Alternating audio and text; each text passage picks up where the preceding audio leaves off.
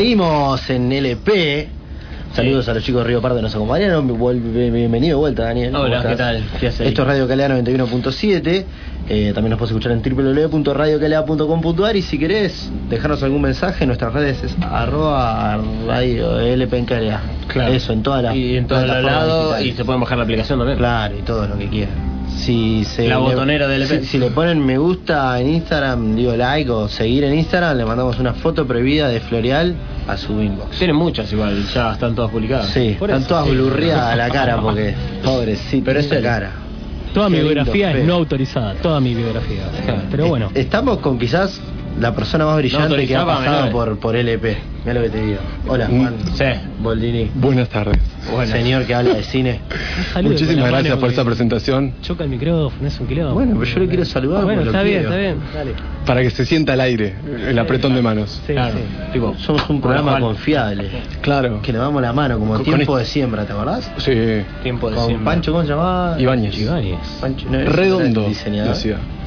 Pancho Doto. No, pero no hay un diseñador que se murió. Sí, Jorge Ibáñez. Jorge boludo. Ibáñez. ¿Qué tiene Dios que lo tenga en la gloria. ¿Qué tiene que ver? Gran persona. Muy bien, decía. Vos lo conocías bien. Mm, sí. Juan, querido, ¿de qué nos vas a hablar hoy? Eh, ¿De qué le voy a hablar? ¿Por qué estamos hablando de los dos? Claro, ¿por qué Estamos escuchando los dos? Eh, todo comenzó hace 15 días, como hace 14 días, En después isla- de... en la Isla del Sol. En la isla de Lost. Algún tiempo atrás en la isla. Todo comenzó. Bueno, no dejas de continuar.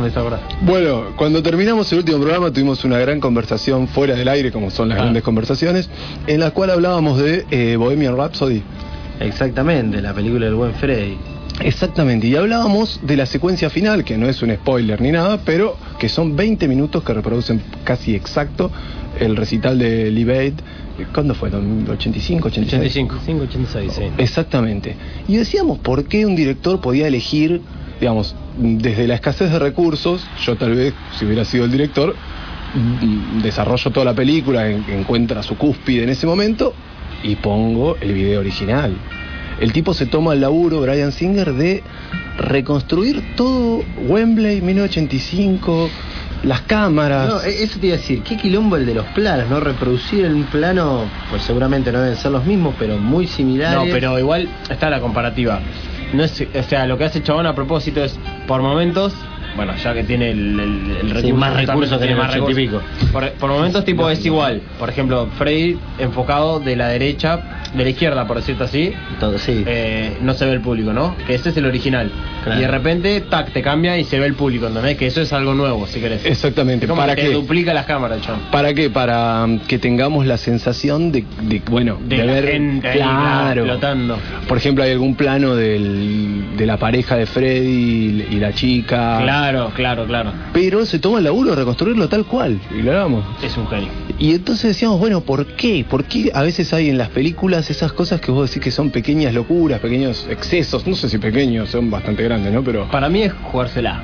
Exactamente. Sí, sí, hay una pregunta de jugársela y te puede salir mal, pero cuando te sale bien la rompiste toda. Qué lúcido, te voy a tener un, un, un bloque al aire, otro cerrado, un bloque al aire y Sí. ya después te puedo Volvió fresco. volvió fresco. Sí. Tremendo. Yo quiero a este Dani siempre, ¿eh? yo quiero a este Dani en mi equipo.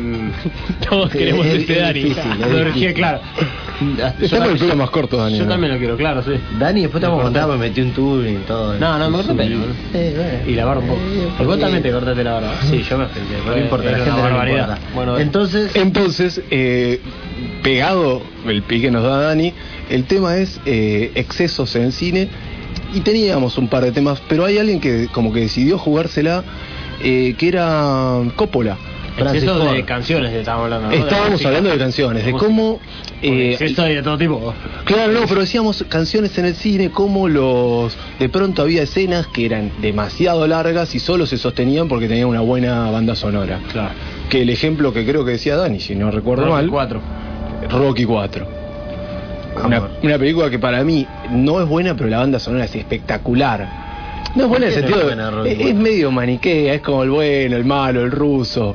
Y bueno, papá, el- Pero- la vida. Boca River. ¿De qué lado está vos? Eso, a ver, eso también es el deporte, a su vez. Y sí. Porque Vamos a se construye- amigo, loco, lo mató a Coso. Me estás jodiendo, hermano. Calla, ¿qué pará, pará un cachito. Me pongo loco, boludo. Como se construye, además de que aparece James Brown, que es una Bueno, maestra. este, este es genial. Claro, Es el también. toque de genialidad, el, el cocinero que hace así con los le ponen el, el, Le ponen el coso. cosito. Más allá de que aparezca James Brown, quiero decir, la cuestión esa de eh, Rusia contra Estados Unidos, qué sé yo, lo- los países, la guerra. Los rusos Está- aplaudiendo a Rocky. Los rusos hablando Rocky está en el deporte. No, y el mensaje Es- final de Yo somos creo todos que amigos. Es maravilloso. el deporte, sí, el deporte lo toma de todo este tipo de, de historias, del cine o de, del malos contra buenos y todo, pero Sí, para sí. mí está en el deporte. Para mí lo que tiene se ve en la película. Rocky, Rocky 4, perdón, es un es lo que vos hablabas de que un deportista, si querés, en este caso es un representa un deportista, ¿no? Sí, la mejor persona Eh, del mundo. necesita épica y lo que más tiene es épica porque el chabón entrena, ¿entendés? Cortando árboles con un hacha y épica tiene, no, así que no, y está hecho mierda y no tiene un mango. Esa es la secuencia, cosa maradoniana Eso de es lo la que te, claro, te hace esa, te hace esa secuencia. Que esa es la secuencia que decíamos que el tema no, que- no que te llega a tiene tener que caer bien, dura, te tiene que pero bien. claro, no, y el tema es eterno, que, que está buenísimo. Todo el tema dura es muy cinco larga. minutos, cinco minutos de diálogo. Para una una secuencia de película. entrenamiento es un montón. Eh, pero es maravillosa, pero por ese exceso es maravillosa. Claro. ¿Y cuál es el ejemplo que vos hoy trajiste? El ejemplo lo que yo traje es eh, Coppola con Apocalipsis Now, básicamente. El tipo ¿Vos decís que sí, no está bien? ¿Se zarpa mucho o que fue es un poco densa la película? Sí, no, no, pero hay un documental que es el que yo traía a cuento, que cuenta, lo filmó la esposa mientras lo filmaban, Ah. mientras hacían la película, y la película de Apocalipsis Now a- habla un poco de un viaje hacia la locura que termina en la locura, digamos. Sí. Es como... Pero el propio director mm, le pasó raspando. Estuvo muy cerca. Eh, y todo, toda la decisión fue así. Pero en el palo salió ahí Que- el corner. sí, por el tipo además en estas entrevistas que, que da ahí en vivo dice, no, la, la gente dice, Francis labura mejor bajo presión, dice, no, esta vez le voy a demostrar que no, pero como que porque va a fallar, dice. Claro, le, le estaba, estaba pasando como el culo. La estaba pasando muy mal eh, y llegó a la escena final, no sabía cómo iba a terminar. Eh, había un guion, pero él eh, decide que no, que cuando va a Filipinas, que es donde lo filman, dice que no, que no va, no va a ser ese final, que era un final más hollywoodense, y no sabía cómo iba a terminar. Cae Marlon Brandon, que cae para la escena esa, que cobra 3 millones por 3 semanas de grabación, Un capo. un capo, cae más gordo, Ya era, eh. rapado, a- a como él había concebido el personaje sin leer el cuento en el que estaba basado. Bran- que es- Brando siendo un personaje en sí mismo. Claro, exactamente. El mismo Altura, Brando. ¿no? Exactamente. Y le pide a Coppola que le diga, bueno, la motivación del personaje. Y Coppola le dice, no, yo necesito como que haya un personaje. Vos inventá la motivación que sea, yo necesito como que estés ahí, que llenes la cámara de algún modo, digamos, el, el relato de algún modo. Y, y nada, de hecho hay un personaje que es de Dennis Hopper, que es el fotógrafo, que está absolutamente loco, que el actor también está absolutamente loco. Ay, sí. Sí, sí, y, y el tipo lo entrevista un poquito porque el documental sale a la luz en el 91 y la película se filma entre el 76 y el 79, también les costó mucho. Y mm, el tipo dice que era su peor momento, eh, Dennis Hopper. Y en un momento dudaba, eh, Coppola dice, bueno, si no lo puedo manejar a Marlon Brando, le doy a, a este, a Dennis Hopper, que vos veías que le daban las explicaciones y no las entendía. Le dice, bueno, que, que- que el discurso final esté en manos de este. Y, y no quería juntarlos a Coppola y a Dennis Hopper, a, um, Marlon Brando. Brando con Dennis Hopper. No, es maravilloso. Surge además Grande detrás de escena debería tener esa película. Sí, este documental que les recomiendo, que es mi recomendado del día, digamos que se llama Hearts of the Darkness. No, el, en libro se llama eh, justamente Heart of Darkness. Se llama el libro que Exactamente. está basado Apocalipsis Now. Que estaba leyendo es un libro de 1899. Claro, es de Joseph Conrad, Joseph Conrad. que es un escritor inglés de estos ingleses, digamos, que, que escribían un poco el, lo que vivían a través del imperialismo, digamos, estar en. África y demás. Y el tipo es una novela corta en la cual cuenta cómo uno va a, a buscar y medio a suprimir a un tipo eh, que se había vuelto loco y se creía como el jefe de una tribu de indios, digamos, arriba arriba. Eh, en África eso. En África, sí, viendo. Y él lo traslada, deciden trasladarlo a Vietnam. Y la idea surge en plena guerra de Vietnam. cuentan en el documental que los tipos la empiezan a planear como el 68. Y se teníamos amigos que estaban casándose, yéndose a Canadá, haciendo cosas increíbles para zafar del ejército. Claro. Y estaban dispuestos a ir con una cámara a Vietnam a filmarla.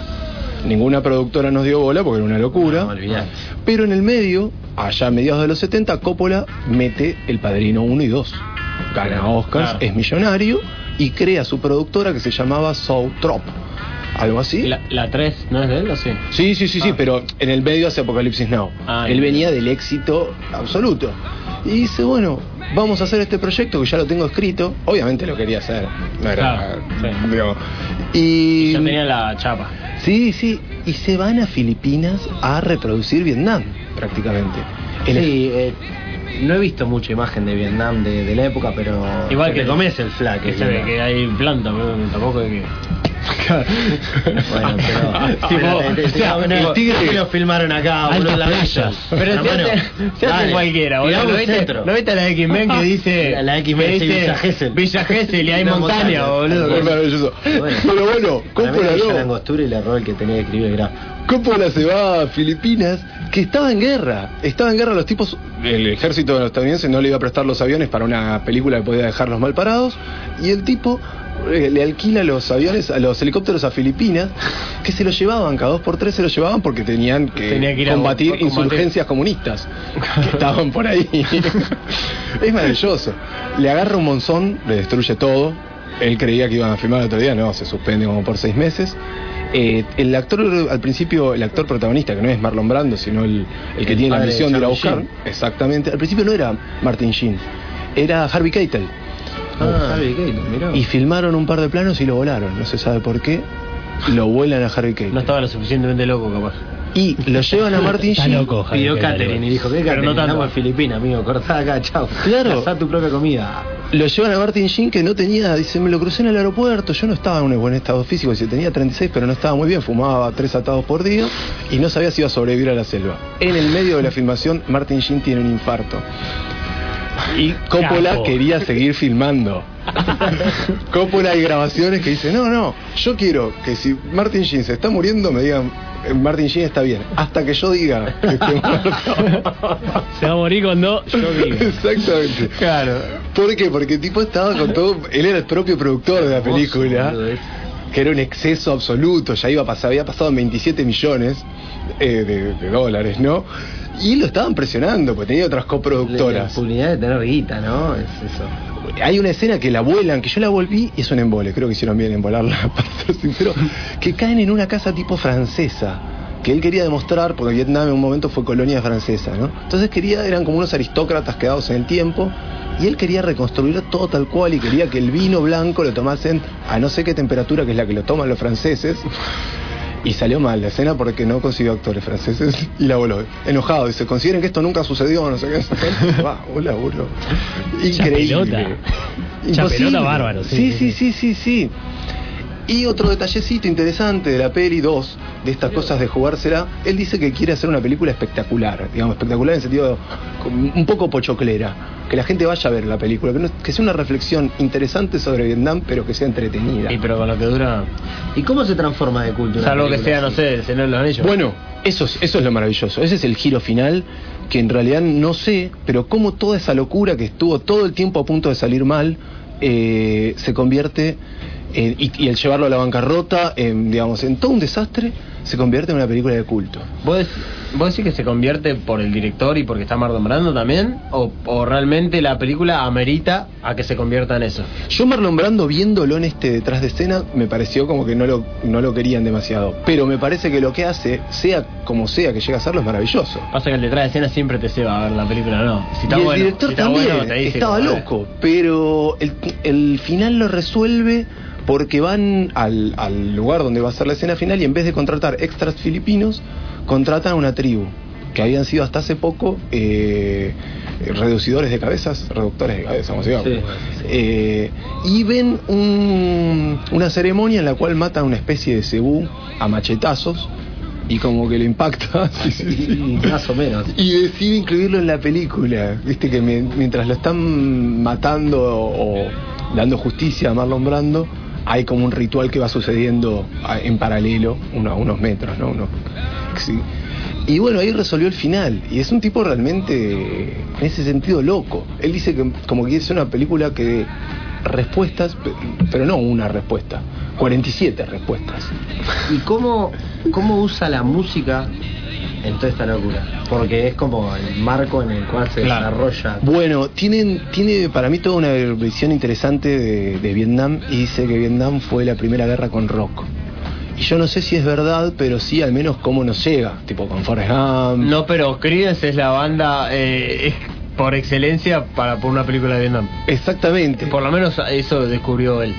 y él Suena a Vietnam. No sé Sí, por qué. Por todas sí, las películas sí, que se hicieron, obviamente, pero viste que. Debería la siguiente. Tenés la referencia. sí, sí, sí. Eh, sí, va, bandas que se inventaron justamente para sonar en esta película, o sea, porque justamente nada queda mejor como esa escena primera, primera escena de bombardeos y los Doors sonando de fondo. Es que esa escena... Se sí. habla del apocalipsis justamente. Exactamente, exactamente. Y, y bueno, está esa escena maravillosa de los helicópteros, Sí. que, que la locura, todo lo que muestra de que es una película realmente rara, eh, que digamos ni siquiera es mi película favorita, digamos, es una película como que, esto, ¿no? Como que uno no puede dejar de reconocer su, su grandeza y tal vez podés aburrirte, o sea, y no podés no amarla, pero considerarla Para mí es una película que hay que ver. Que hay que ver, pero no es una película quizá para recomendar, para decirte, che, mirate, no sé, un sábado a la noche, un viernes, no. Sí, no es Pero es una película que hay que ver, es una película que, tenés que ver si no la viste, digamos. Sí, A no ser que le guste. claro. O sea, que Pero- sea, sea el palo, pero si no. Con armas, así. Claro. Verdad. media- Sí. Te toca, hijo. Porque además es un tipo que le da una misión y la cumple, digamos, no tiene, y ni siquiera es que le cuesta tanto, sí es el viaje, Claro, ¿no? tampoco, Pero, claro. Pero bueno, esta escena, la que a mí siempre me llamó mucho la atención, porque la primera vez que yo veo Apocalipsis Now, me maravilla la escena de los helicópteros Sí, que está es sonando. Impactante. Pero esa escena es una escena digna del final de la película. Cuando, O sea, como con un clímax, un nivel de superproducción, describen ahí como fue que es una locura. Y el tipo la tira, no sé si a los 20 minutos. Sí, sí, sí, al toque. Eh, y realmente a nivel visual o, o superproducción es lo mejor de la película. No, hay- no hay algo que se le equipare. Porque Claro. eh, ti- tiró Claro, todo el... Para colmo, después de eso esperás algo más todavía, algo más grande. Y decís, Y no, no llega. y nunca viene, ¿no? Claro. Y condice con esto, el tipo que quiso hacer una película con algún nivel de reflexión, digamos, que te lleve a algún lugar medio raro, eh, con un formato pop. O, o, digamos, con la música rock, con imágenes realmente pregnantes, que vos decís, esto está buenísimo. eh, y a la vez un experimento, algo que él no sabía cuál era el final, en el cual se va volviendo un poco loco. Eh, los, los protagonistas en esto del, del backstage cuentan que se la pasaban consumiendo drogas. Un actor dice, sí, sí. Oiga. Claro. ¿Qué pasa? Eh, marihuana sí todo el tiempo, dice, y LSD sí también, y en tal escena, dice, no, ahí había tomado otra cosa, no me acuerdo si eran unas anfetaminas. todo el tiempo drogado. Seis meses, o sea, la la película duró tres años, en medio tuvieron que ir y volver un par de veces. Por razón duraba tanto porque no la voy, Claro, no no, no. parar. Estaban todos re increíble. Todo salía mal. Todo lo que podía malir sal salía. Era increíble. Le, le- les destruía todo el- el- la lluvia. Qui- Quiero que me eh, digas o me, a ver, o me rectifique si no, el dato de que Coppola jugado de guita empezó a pedirle plata a los productores amigos, onda Spielberg o eso, porque che, tengo que terminar la peli, no tengo más plata, onda. Creo que sí. quedé en cero. Y el tipo había hipotecado todo, todo, absolutamente todo. La esposa, que es la que está filmando, dice: Yo estaba contenta, dice: Porque tenemos una casa muy grande y no hay que apegarse a las cosas. Pero estaba eh, muy jugado y, y como muy probable que, que- que fuera mal, ¿no? Y esta megalomanía de Coppola de cebarse con el éxito del padrino y demás es como quizás una piedra basal en lo que fue la película, ¿no? Digamos, esa megalomanía de soy el director más capo de todos, quiero hacer esto y después de encontrarse acorralado porque, bueno, al final no era tan fácil todo. No, no, él dice que era, fue peor que los dos padrinos juntos. Y eso que son películas grandes. y, y después, si bien ha tenido, digamos, obviamente su filmografía, yo creo que esas dos son sus, sus horas máximas, ¿no? Eso es bastante loco. Eh, el padrino y Apocalipsis Now. Me parece que sí. El padrino uno, digamos, ¿no? Sí. Claro, las otras. La dos no es La dos mala. zafa y la tres ya. No, la 3 es mala. ¿Puedo con- confesar algo al aire? Nunca vi el padrino. Yo conozco una persona que nunca vio el padrino. La 2 es un peliculón. No sé por qué hablan mal de Más eso. o Abrazalo, menos. Ah, de sí. mi parte. Pero el padrino es maravilloso. Mirala. Es algo que en Mirala algún porque momento lo, lo haré. Vale la pena. Sí, sí, sí, sí. No es como tiene- no haber visto, no sé, Scarface, boludo. como no haber visto Los. Simpsons. Ah. Bueno, él no mira mucho los Simpsons, ¿eh? No. Está, está medio mal de la cabeza. Yo iba a decir que lo de, lo de Coppola era como el impuesto a los pantalones bombachos cuando están filmando el niño radioactivo. ¿Con qué vamos a No cerrar entender. toda esta locura? Yo no, no entiendo ningún chiste de los Simpsons porque además tengo No. muy mala memoria. Teníamos una última referencia a excesos que me parece que les va a gustar, que era el eh, que cerraba con lo de Bohemian Rhapsody, que es el comienzo de El Mundo Según Wayne, justamente cuando mandan esa escena interminable de ellos haciendo playback eh, con Bohemian Rhapsody, que vos decís, es maravilloso y es absolutamente excesiva. Sí, ¿no? Y además innecesaria. Porque no hace la trama de la película. Es que eso es lo que hablamos. No, sa- ¿sabes qué es lo que es excesivo también? Ahora ya no se da tanto, pero no sé si en los 80, los 90, esas películas que te ponían todos los actores al principio y eran 5 minutos de una canción y capaz filmando una ruta, ¿viste? Así, con todos los. Digo, "Sí, no empieza mal la película, No, boludo, y- y ¿viste? el- Había plata, pero no, Gordon, ¿o no? Había plata. Hay como Las 50 películas. tipo Flashdance y todo eso que tenían un clip de baile o alguna cosita así de. Ya sabemos que la mina baila, no hace falta que me la pongas a bailar cada 15 minutos. Bueno, Y eran películas así. eh, Buenas por ahí. Juan, otra vez, gracias. No, ustedes, tanto, por favor. Por este momento. Eh, banda que tiene que ver con Vietnam y no, si querés, pero esta canción tiene algo que ver con eso. Se llama Me Shelter de Ronnie Stones, así que va a Aguante sonar todo. de esta manera.